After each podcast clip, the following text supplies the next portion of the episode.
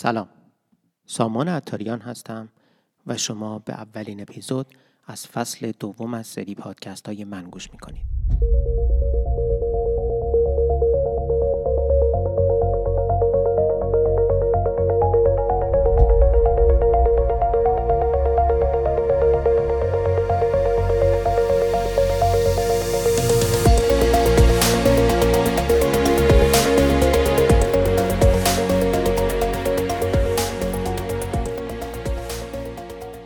چند وقتی بود که خستگی و تنبلی همراه همیشگیم بودن.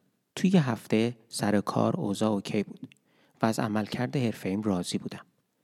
ولی وقتی که آخر هفته می نشستم و کارهام رو مرور می کردم اون احساس رضایت محو می شد. کلی هدفهای خوردوریز که برنامه ریزی شده بود و بعد از ماهها به جایی نرسیده بودن.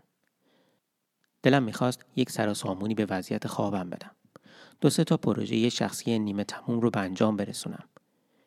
یک برنامه روتین برای ورزش کردن داشته باشم و لیستی که حتما شما هم مشابهش رو دارید. هی مرتب به خودم قول می دادم که بعد از کار و یک استراحت مختصر به یکی از کارهای لیستم می رسم. ولی خستگی و سریال نگاه کردن توی نتفلیکس همیشه برنده جدال بکنم نکنم می شدم.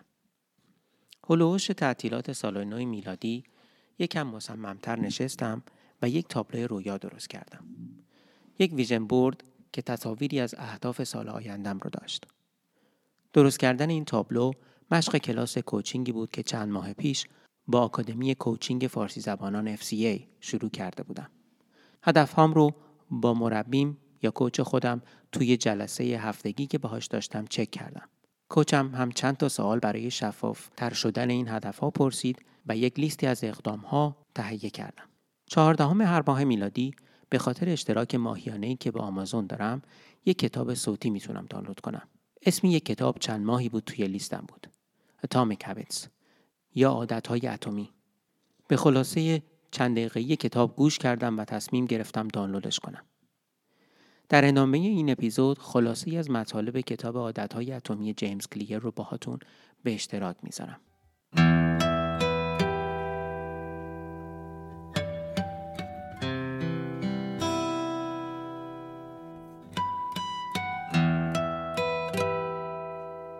اگر بخوام درسی که از این کتاب رو گرفتم در یک جمله خلاصه کنم می‌تونم بگم که قدرت اراده نمی‌تونه ما رو تا پایان راه همراهی کنه. می‌خوایم که وزن کم کنیم یا سالم غذا بخوریم یا بیشتر وقت برای کتاب خوندن بذاریم ولی به هر دلیلی نمیشه. ما به بلندای اهدافمون پرواز نمی کنیم بلکه به سطح سیستم ها و عادت های زندگیمون سقوط می کنیم. پیام اصلی این کتاب رو میشه در این جمله خلاصه کرد. دستاوردهای زندگی ما نتایج متأخر عادتهای ما هستند. بر همین اساس اندوخته های مالی زندگی ما حاصل تأخیر پیدا کرده عادتهای مالی ما هستند. وزن ما نتیجه تأخیر یافته روتین های غذا خوردن ماست. جیمز کلیر نکته ظریفی درباره تفاوت هدفها و سیستم ها مطرح می‌کنه. سیستم ها در این کتاب معادل عادت های رفتاری ما هستند. اهداف درباره نتایجی هستند که ما به دنبالشون هستیم. ولی سیستم ها فرایندهایی هستند که ما را به اون اهداف هدایت می کنند. اهداف برای تعیین جهت و تعیین مسیر مناسبند. ولی سیستم ها برای ادامه مسیر و حرکت به جلو. نکته جالب دیگه اینه که اهداف همیشه دوگانه هستند. یا ما به اهدافمون می‌رسیم و خوشحال میشیم و یا موفق به دستیابی نمیشیم و بازنده هستیم. در صورتی که فرایند یا مسیر رسیدن به اهداف دچار این تضاد و دوگانگی نیست. برنده ها و بازنده ها هر دو هدف در ذهن خودشون دارن. ولی تفاوت در سیستم های پشتیبان زندگی اونهاست که نتیجه رو تغییر میده. خلاصه اینکه هدف گذاری برای بردن بازیه و ساختن یک سیستم برای ادامه اون بازی. عادتها و سیستم ها دو دسته هستند. دسته اول عادت هایی که بر اساس نتایج مورد انتظار ما طراحی میشن و دوم عادت هایی که بر اساس هویت نهایی دلخواه ما هستند. مثال هایی می‌زنم تا این موضوع روشنتر بشه. هدف خوندن یک کتاب نیست بلکه کتاب خون شدنه. هدف نمره 20 گرفتن در درسی نیست هدف دانش آموز خوبی بودنه. هدف 100 کیلومتر کاب زدن نیست بلکه دوچرخه سوار شدنه. برای تعیین یک عادت می‌تونیم از هدف شروع کنیم. این سطح اول تغییر رفتاره. و از کم کردن. نوشتن کتاب. قهرمانی در یک تورنمنت. سطح بعدی تغییر فراینده. در این سطح ما به دنبال تغییر سیستم ها و عادت هامون هستیم. اجرای یک روتین جدید در باشگاه، مرتب کردن میز کار برای بهبود گردش کارها یا پیاده سازی یک تمرین مدیتیشن. و سطح سوم تغییر تغییر هویته. در این سطح ما باورهامون رو تغییر میدیم. دیدگاهمون از جهان و تصویری که از خودمون داریم و قضاوتی که از خودمون یا دیگران داریم رو تغییر میدیم. اکثر باورها و پیشفرزها و گرایش هایی که ما داریم مرتبط با این سطح هستند. تغییر واقعی تغییر هویت. تفاوتی بین انجام دادن و بودن. برای دستیابی به این سطح سوم کتاب راهکارهایی رو مطرح می‌کنه که اونها رو عادتهای هویت محور مینامه. باورهای ناهماهنگ با هویت ما ادامه پیدا نمی‌کنن اگر پول بیشتر می‌خوایم ولی هویتمون کسی هست که بیشتر خرج می‌کنه تا ثروت ایجاد کنه همیشه به سمت خرج کردن کشیده خواهیم شد تا پسنداز کردن. فرایند ساده‌ای برای تحقق این تغییر هویت هم پیشنهاد می‌کنه.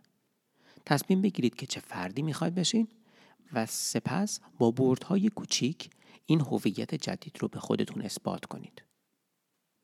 فرم هر عادت در واقع یک چرخه بازخورده. feedback loop. ولی خیلی مهمه که اجازه بدیم ارزش ها و اصول هویت ما این چرخه رو هدایت کنن نه نتایجی که به دنبالشون هستیم سفر تغییر برای توسعه یک عادت جدید یا ترک یک عادت قدیمی چهار مرحله داره این چهار قدم ساختار اصلی هر عادت رو تشکیل میدن و ذهن ما هر بار تمام این قدم ها رو به ترتیب طی می‌کنه اول نشانه نشانه تلنگری به ذهن ما می‌زنه تا یک رفتار رو آغاز کنیم اندکی اطلاعات که یک پاداش رو پیش بینی می‌کنه. ذهن ما پیوسته محیط درونی و بیرونی رو برای یافتن سرنخهایی از پاداش جستجو می‌کنه. به این دلیل که این نشانه ها اولین علایم نزدیک بودن به یک پاداش هستند، ذهن ما به صورت طبیعی به سوی قدم بعدی یعنی میل هدایت میشه. این میل ها دومین مرحله از چرخه یک عادت و قدرت انگیزشی پشت هر عادت هستند. بدون داشتن مقداری انگیزه یا اشتیاق ما دلیلی برای اقدام کردن نداریم. چیزی که ما به اون میل شدید داریم خود عادت نیست بلکه تغییری که در وضعیت ما در اثر انجام اون عادت ایجاد میشه. قدم سوم پاسخ به محرک است. این پاسخ همون رفتاریه که از ما سر می‌زنه و ممکنه به فرم یک اقدام یا یک فکر باشه. اینکه اقدامی از ما سر بزنه یا نه بستگی به انگیزه ما و انرژی لازم برای انجام اون کار داره. اقدام ما به توانایی ما نیز وابسته است. ممکنه ساده به نظر برسه ولی اگر رفتار مرانتظار ما خارج از حد توانمون باشه شانسی برای توسعه عادت نداریم. به همین دلیل اقدام ها رو با افزایش سختی پله‌ای طراحی می‌کنیم تا هر بار فقط مقداری فراتر از حد توان کنونیمون پیشرفت کنیم و در نهایت پاسخ منجر به پاداش میشه. پاداش ها هدف نهایی عادت ما هستند. نشانه ها برای جلب توجه ما به پاداش طراحی میشن. میل میزان خواستن پاداشه و پاسخ برای دریافت پاداش. ما به دو دلیل دنبال پاداش هستیم. یک برای احساس رضایت و دوم یاد گرفتن. یاد گرفتن اینکه کدوم اقدام ها رو برای آینده به خاطر بسپاریم. دو قدم اول مسئله و مشکل ما هستند و دو قدم آخر راه حل. ابتدا ما متوجه میشیم که چیزی نیاز به تغییر داره و راه حل وقتی که دست به کار میشیم و تغییر دلخواه رو کسب می‌کنیم.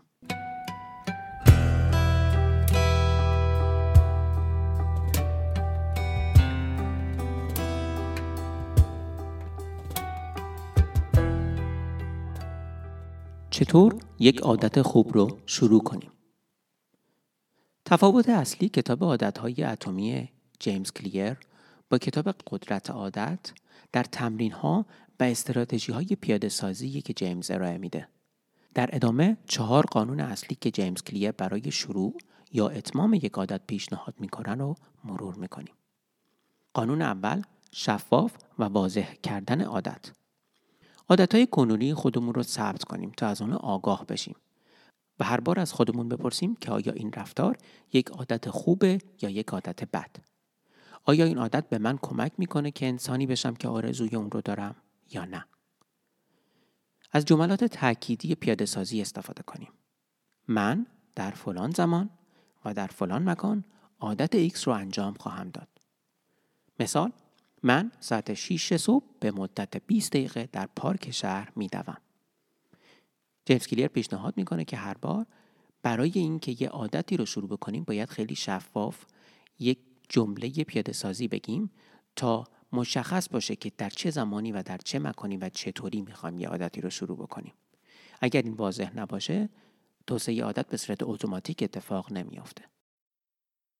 عادتهای جدید رو به عادتهای قدیمی وضع کنیم. بعد از عادت کنونی من عادت جدید رو انجام خواهم داد. مثال هر روز بعد از دوش گرفتن صبحگاهی ده دقیقه مدیتیشن می کنم. محیط اطرافتون رو برای توسعه عادت جدید طراحی کنید. سرنخهای عادت جدید خوب رو در دسترس و در دید قرار بدید.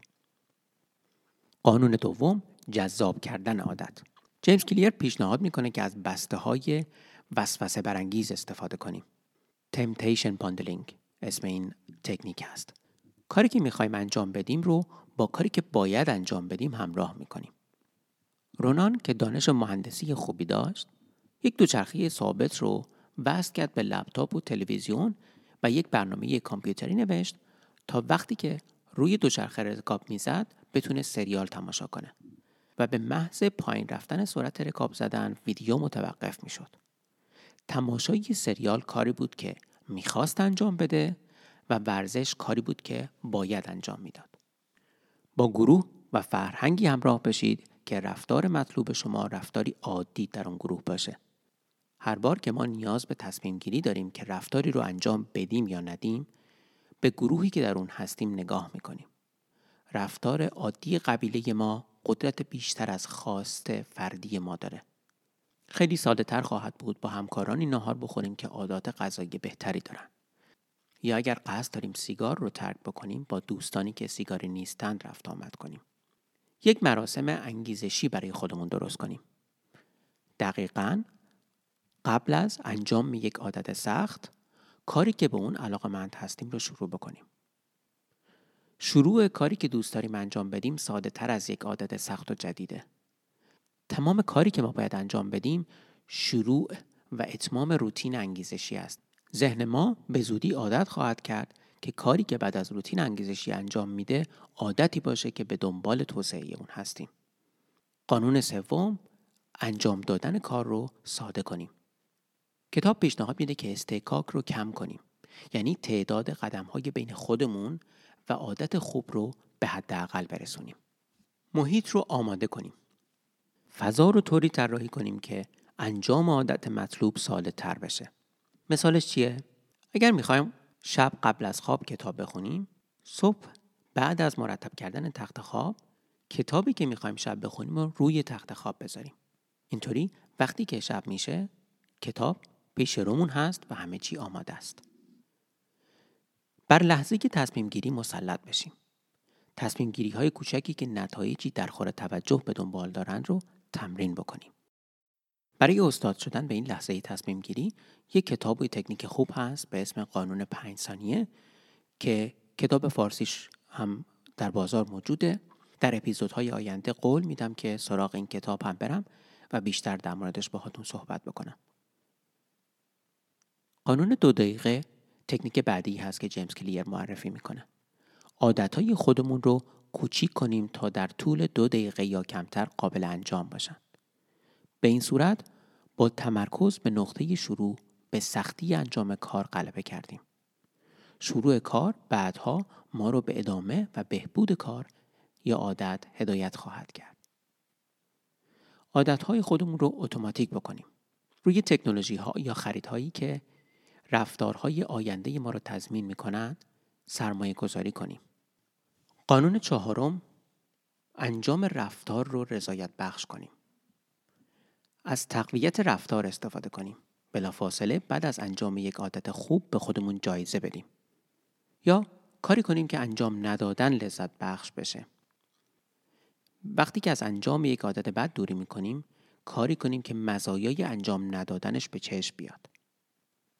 از ابزارهای ثبت عادت استفاده کنیم. سابقه نوار تکرار عادت ها را ثبت کنیم و سعی کنیم که زنجیره انجام عادت رو نشکنیم. من خودم از یک اپ موبایل برای ترک کردن عادت هم استفاده می کنم و باید بگم که وقتی که هر روز می بینم که یه نقطه کنار نقطه های قبلی این زنجیره اضافه شد و من موفق شدم که یه عادتی رو ادامه بدم خیلی تاثیر داره برای اینکه یه کاری کنم این زنجیره شکسته نشه. هیچگاه دوبار انجام یک عادت رو از دست ندید.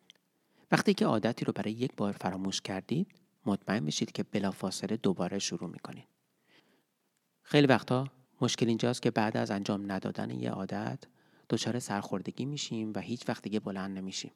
در صورتی که همون موقع باید برگردیم و ادامه بدیم تا دوباره این انرژی ادامه پیدا کنه.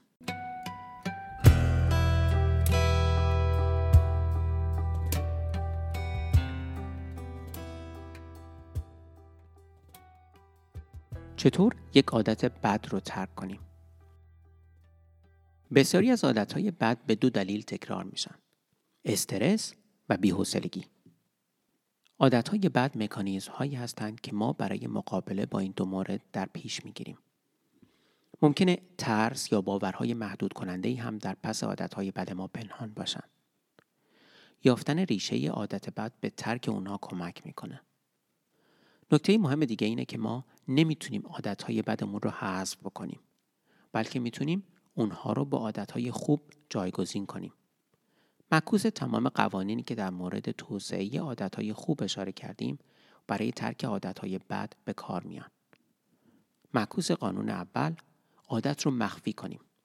کاری کنید که کمتر در معرض عادت بد قرار بگیرید. سر نخهایی که باعث انجام عادت بد میشن رو از محیط اطرافتون حذف کنید.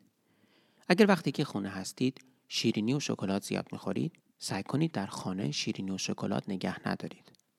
اگر اولین کاری که بعد از نشستن روی مبل انجام می‌دید روشن کردن تلویزیونه کنترل اون رو جایی دور از دسترس قرار بدیم. معکوس قانون دوم عادت رو غیر جذاب کنید. ذهنیتتون رو تغییر بدید. مزایای ترک عادت بد رو برای خودتون مرور و مشخص کنید. معکوس قانون سوم انجام عادت رو سخت کنید. استحکاک رو زیاد کنید. تعداد قدم های بین خودتون و انجام عادت بد رو افزایش بدین. خیلی سخت خواهد بود اگر برای چک کردن شبکه های اجتماعی مجبور باشیم موبایلمون رو از جایی دور از دسترس برداریم. از یک ابزار برای ایجاد تعهد استفاده کنید. انتخاب های آینده رو محدود به انتخابی کنید که به نفع شماست. اگرچه همه ما در هر لحظه انتخاب های متعددی در پیش رو داریم، معمولا بر اساس محیطی که در اون هستیم انتخاب می‌کنیم. به طور حد سختتر خواهد بود که رژیم غذایی سالمی داشته باشیم وقتی که یخچال پر از انتخاب های غیر سالمه. سخت خواهد بود روی یک مقاله تمرکز کنیم اگر چندین پنجره غیر مرتبط روی دسکتاپمون باز باشه. معکوس قانون چهارم احساس رضایت رو از انجام عادت بد دور کنید. از یک فرد نزدیک برای جوابگویی در برابر انجام عادت بد استفاده کنید. از او بخواید تا رفتار شما را زیر نظر داشته باشه. یک قرارداد عادت بنویسید. هزینه انجام عادت بد رو عمومی کنید تا شرم حاصل از اینکه ما موفق نشدیم عادتمون رو کنترل کنیم به ما کمک کنه که اون عادت از ما سر نزنه. الان که دارم این اپیزود رو ضبط می کنم تونستم چند تا عادت خوب رو پیوسته برای چند هفته ادامه بدم. چالش ها بر سر نگه داشتن انضباط کم نبودن ولی کلا از پیشرفتم راضی هستم. فکر کردن به زندگی به عنوان یک مسیر و توجه گذاشتن بر پیوسته انجام دادن کارهای کوچیک یکی از کارهایی که در این دور زمانه پر از تغییر و فشار می‌تونه کمکمون کنه. ما پیوسته باید سیستم هامون رو بروز کنیم تا شانسی برای پیروز شدن در این نبرد نابرابر با تکنولوژی هایی که برای تغییر عادت های ما طراحی شدن داشته باشیم. خب این هم از اپیزود اول فصل دوم. در اپیزودهای آینده روی چند تا سیستم مشابه که در این مسیر می‌تونه کمکمون بکنه تمرکز خواهم کرد.